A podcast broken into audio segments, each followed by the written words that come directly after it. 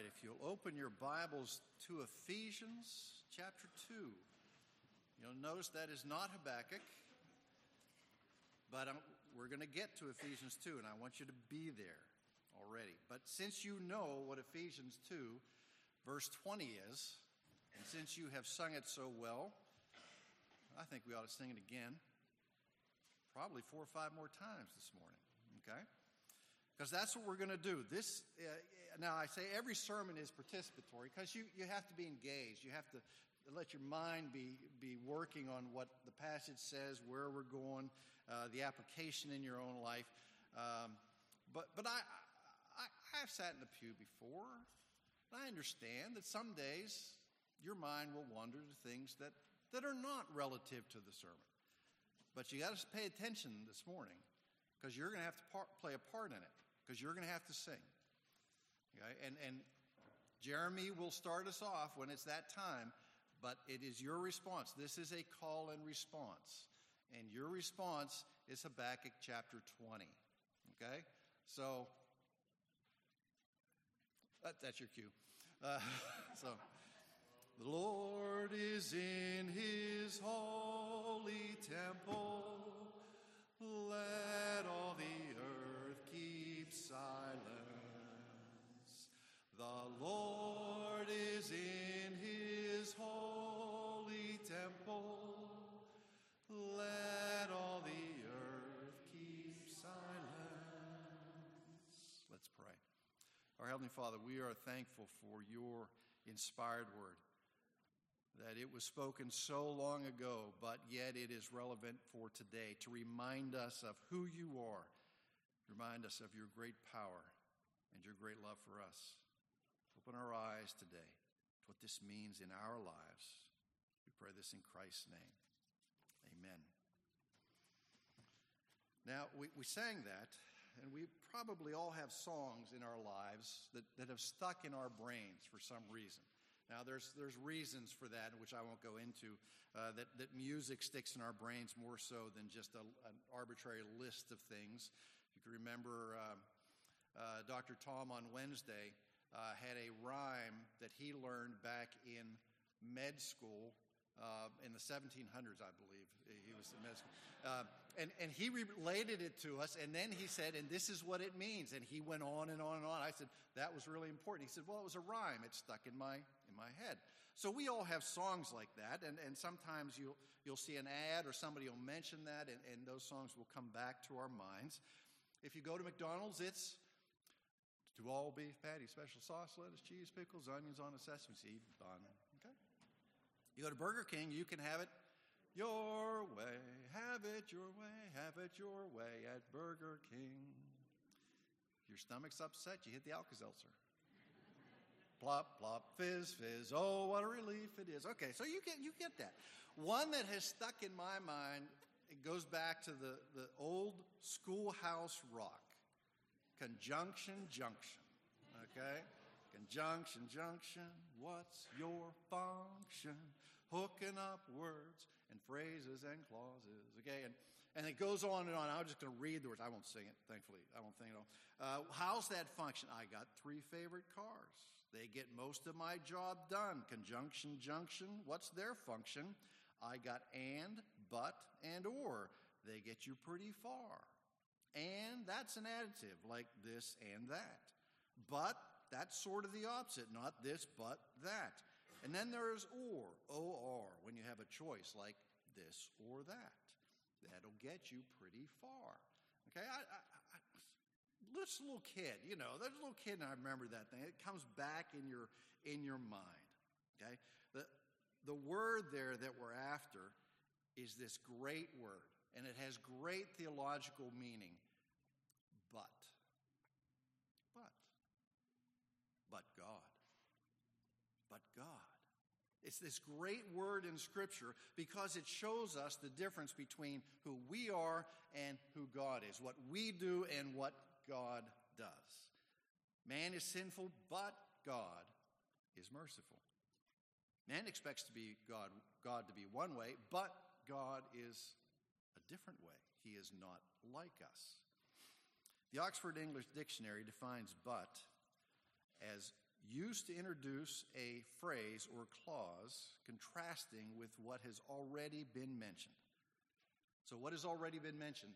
Last two weeks, we have seen these woes that are pronounced upon Babylon for their sinful actions as God has used them to judge Israel. Now, and, and remember, Habakkuk's like, uh, God said, I'm going to show you something and you won't believe it. And Habakkuk says, I don't believe it, Lord. How could you possibly use the Babylonians, who are terrible people, to judge your covenant people? And basically, the Lord says, Because you should know better. And you have wandered away. But once I have used Babylon to judge you, then I'm going to judge Babylon, remember, by the Medes and the Persians. That's who he uses to judge Babylon. And the five things in particular that he judges Babylon for theft, injustice, shedding of innocent blood, sinful acts rooted in drunkenness, and the idiocy of worshiping idols. They make up the five woes that we've looked at over the last two weeks. Well, which nation could the Lord pronounce those woes upon today? Uh, all of them. Okay, all of them. Why haven't we learned anything? Why haven't we? Why do we still, after 2,600 years from these words, why do we still do these things? It's because of our nature. It's who we are. It's, I'm sinful in here. Okay, My, I've been sinful since the moment I was conceived. Not because I was doing sinful things, but because it was my nature. And out of my nature flows my sinful actions. We still kill, we still steal, we still continue to worship idols. In fact, John Calvin said, the human heart is an idol factory. We just crank them out one after another, okay? Always something else to worship besides the Lord. Our passage this morning, it's, to say it's one simple verse, and it was given to Habakkuk, and it was given then to Israel through Habakkuk, and now it's been given to us to remind us of the sovereign care of the Lord that He has for His chosen people. Now, we have talked about the sovereignty of God many, many times. And this is what I think, if, if, if I had to rate attributes of God, this is perhaps the most important attribute of the Lord that He is sovereign. It has understanding as much as I possibly can and holding fast to the sovereignty of God has gotten me through more things in my life than I can, I can name. Bad things. Things I don't understand. Why? Why? Well, God is sovereign. The Lord is in his holy temple. Okay? He sits there. He has moved everything. There's not an atom in this world that is not under his sovereign authority. I hope the sovereignty of God, you've come to understand that this is not an attribute of God that turns us all into robots. Well, God is sovereign. He just, may, I have to do whatever he says. No, that does not take away freedom of will in our, in our actions and things like that. But the sovereignty of God is a doctrine that brings assurance of salvation, security for all eternity, peace in the face of the most terrible things. God is sovereign over those things. And if you belong to Him, He is going to use those things to conform you to Christ and for your own good. And remember that the tough part of that verse in Romans 8 is God defines what is good. That's hard. I, I don't particularly like that. Because I think I know what is good for Randy, but yet the Lord really knows because my definition of what is good for Randy is full of selfishness, is tainted by sin, and God's definition of what is good for me is pure and holy and just. Sovereignty, sovereignty means there's no limits on God, no limits upon his rule. It means he is the one and true and only God. He is sovereign over nations. He is sovereign over people. He is sovereign over animals. He is sovereign over all things that he has created. He is never helpless. He is never frustrated. He is never at a loss. I didn't, I didn't think that was going to happen. Okay, God's not sitting up there talking to Christ and said, Son, did you think that was going to happen? No, he knew. In fact, he had ordained those things between in that in that strange confluence between his sovereign control and our free will. That's that's for another 10 weeks to cover that, okay? God is sovereign, and it's only when we are under his care that we can feel most secure and most free. Secure and free. God is never constrained to do a thing that he despises. He's never backed into a corner where his only recourse is to do something he didn't want to do, something that he hates. He does whatever he pleases, and whatever he pleases is good, especially in relation to believers. He acts in accordance with his character and with how he has promised to act towards us. How do we know? It's written in his word. How does he act towards us? For our good, for his glory, what best conforms us to Christ. So when we ask questions to God, now remember, we looked, started Habakkuk, we began to say there are big questions that Habakkuk answers. God, are you there? Are you even listening? Are you even paying attention? Is God fair? We are reminded of this great word, but. But. We ask these questions, and God says, But I am sovereign. But I yet I sit in my temple, and I know everything. I know what you're going through. I understand that pain. I understand that suffering. I understand the trial. And you know what? I'm going to use that to conform you to the image of Christ. I'm going to f- use that.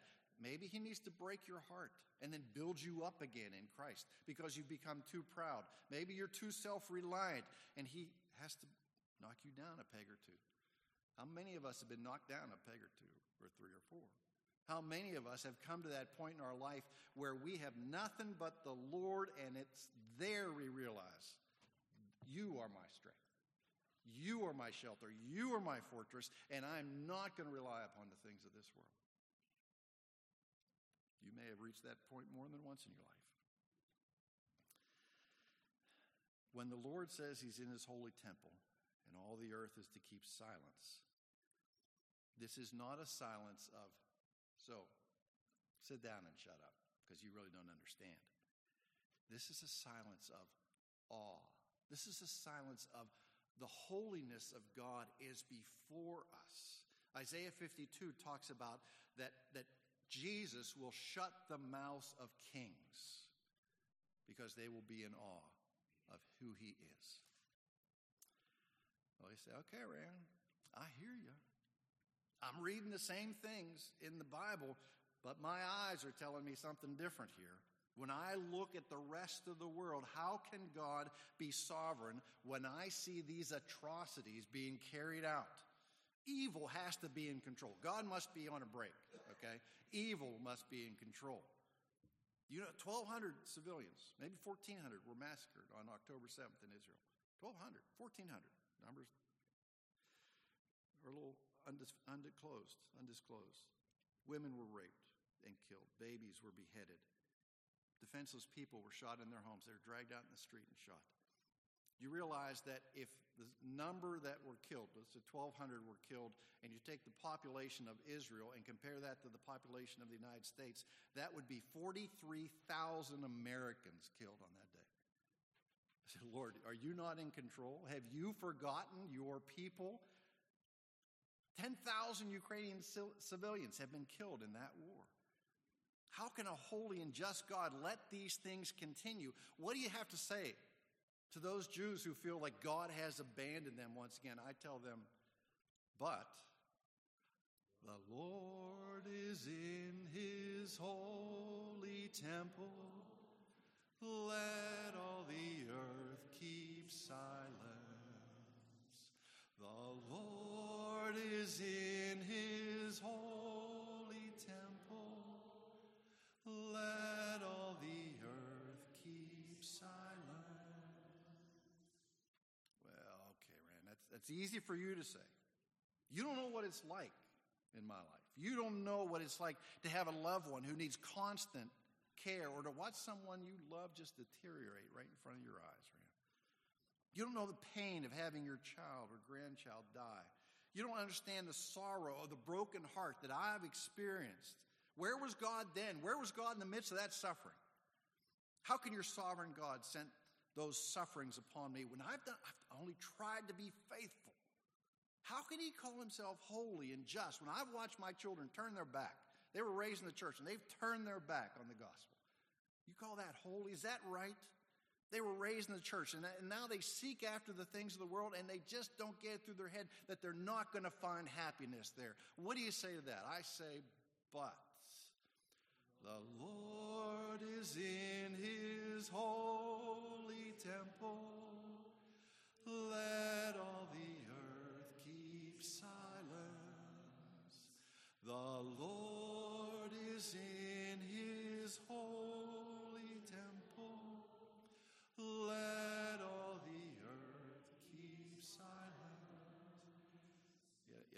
swear, I swear, I think the Lord has mistaken me for Job. I think that's, that's what's happened. I'm suffering, and I see no apparent reason for suffering. I think, in spite of my faithfulness, the suffering has come upon me. So, so therefore, God must be arbitrary, right? Just up there picking on whomever seems to be making progress. I think I'll smash them a little bit, bring a little sorrow into their lives. How could a sovereign God be good if it includes crushing those who are already sometimes just holding on by our fingernails, Lord? Does his rule extend over the little things in life? Does he know I'm having trouble getting enough groceries? Does he know my kids are being picked on at school? How can, how can is he sovereign when we're, no, we're not even safe in our own neighborhoods? Because those are the real things in life that, that I'm sure he's not paying attention to. And I tell you that, but Lord is in his holy temple. Let all the earth keep silence. The Lord is in his holy temple.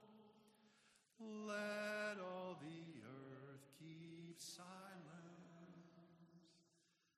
Randy, jeez, don't you see the changing tide of society, Randy? going against what you're proposing, going against the, this concept that God is sovereign. People think they, they can be a man today, they can be a woman tomorrow, they can be something in between the next day. And I, as a Christian, don't have to just exist with them. I don't have to just accept them. I have to celebrate them. For they have found who they are finally. And if I don't celebrate them, then I'm the bad guy. If I don't celebrate them, then I'm the oddball. I'm the one that's evil. I'm the nasty person. The world's turned upside down, Rand. What is right is now wrong, and what was wrong is now right. What do you say to that one? But the Lord is in his holy temple. Let all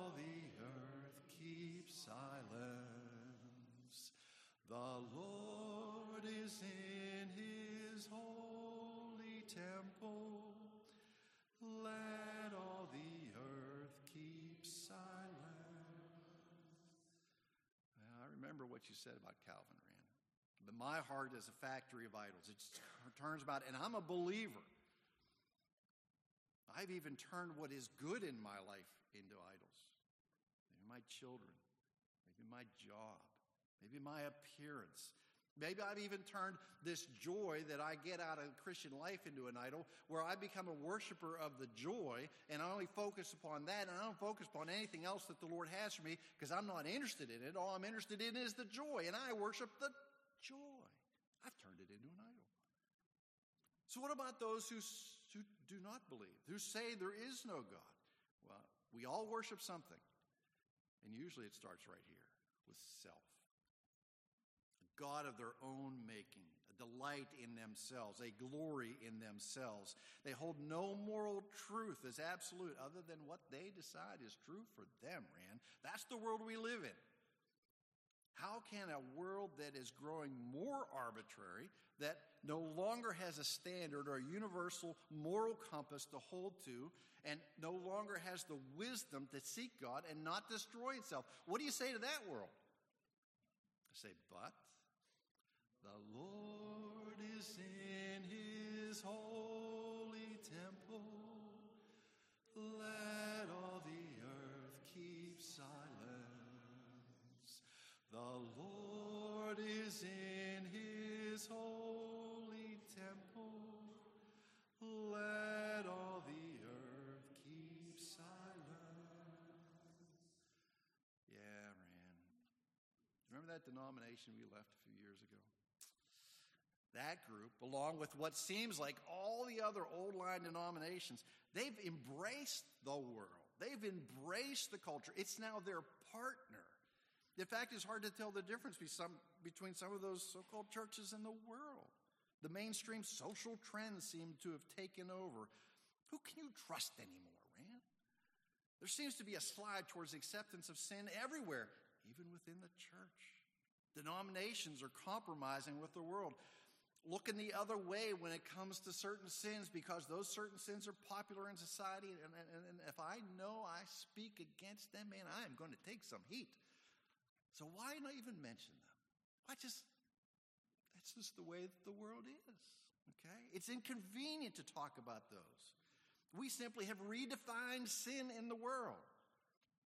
Church is opening their positions of leadership to everybody who lives anti biblical lives the hold no values. Are there any good churches today, Rand? Because I fear for the Christianity in this country. And I say to you, but the Lord is in his holy temple. Let all the earth keep silence. The Lord is in his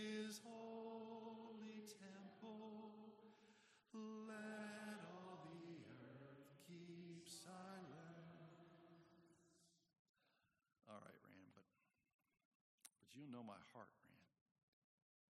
You don't know my secret heart. Down in the very depths of my soul, those desires and those things I think and those things I do when nobody else is around, when nobody else sees me. I know what the Bible says about these things, but I don't care because I like them a lot. I'm okay with my will taking precedence over what God says is right. Now, I put on a good public face, okay? But I know what I'm like in here.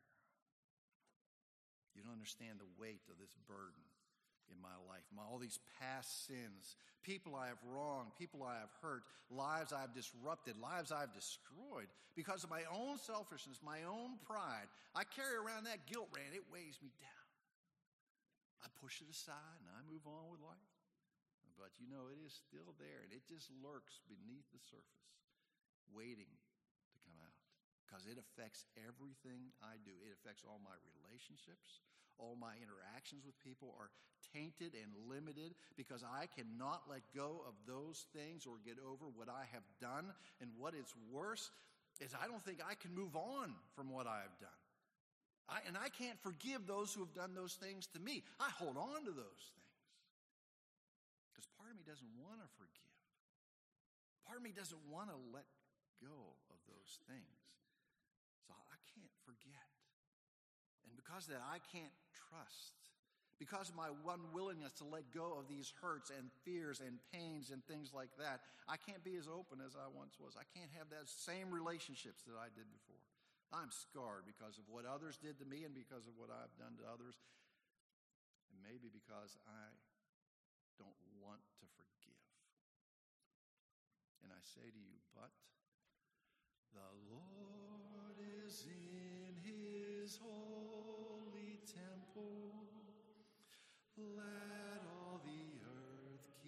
silence. The Lord is in his holy temple. Let all the earth keep silence. It is the sovereign God who sits enthroned in heaven, who knows your name, who knows your secret heart, who knows the sorrows you have, who knows the pains you have, who has been there with you whether you understood it or not. He knows your sin. But yet he calls us to believe because he is ready to forgive that sin. Turn to Ephesians chapter 2. Because those of us who are in our sin are dead. That's what it says. I'm not making it up. You were dead in your trespasses and sins in which you once walked, following the course of this world, following the prince of the power of the air, the spirit that is now at work in the sons of disobedience. I remember those days, even though they were long ago. And I'd never go back to those days before Christ. I would never go back to be under the authority of the prince of the power of the air, the spirit that is now at work, among whom we all once lived in the passions of our flesh, carrying out the desires of the body and the mind, and were by nature children of wrath like the rest of mankind. But God. Okay? You got, you got it? But God. He didn't go, you know what? Jenkins is worthless because he is just pursuing that selfishness and that is all that he wants. But God, being rich in mercy, because of the great love with which he loved us, even when we were dead in our trespasses, even when I couldn't get to him because I was dead, he came after me and did what? Made us alive together with Christ. By grace you have been saved.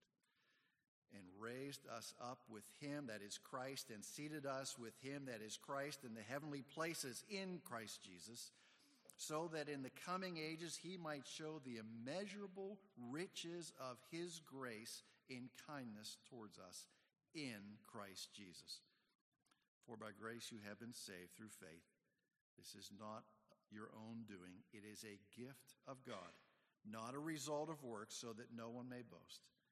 For we are his workmanship, created in Christ Jesus for good works which God prepared beforehand that we should walk in them. You had any doubt of God's care for you, even in all of these other things that are going on, all these other weaknesses that we have, the apparent chaos that goes on in society, the injustice, the killings, the murders, the terrible things that go on. But God is in his holy temple. Let all the earth keep silence. The Lord is in his holy temple. Let all the earth keep silent. Heavenly Father, who are we that you would care for us? Who are we that you would be mindful of us? You who are sovereign over all things, over this world, over all creation, over our hearts. Why would you love us? It is simply a question of grace, the grace that is given to us by a God who could do anything he wants, but yet he looks upon his creation. He looks upon sinful men and women. He Says, I will call you and draw you unto myself, and I will give you life everlasting in my Son, Jesus the Christ. For he has paid the penalty for your sin. Upon him was the weight of all your transgressions. For when you were dead in your sin, through the work of Christ, God has made you alive. Heavenly Father, open our eyes to this, that we would not be in doubt of your care over us, not be in doubt of the great love that you have for us and that you have loved us with through your Son, Jesus Christ our Lord. It is in his name that we pray. Amen. We are invited to a feast. So let's take our hymnals and turn to hymn 636.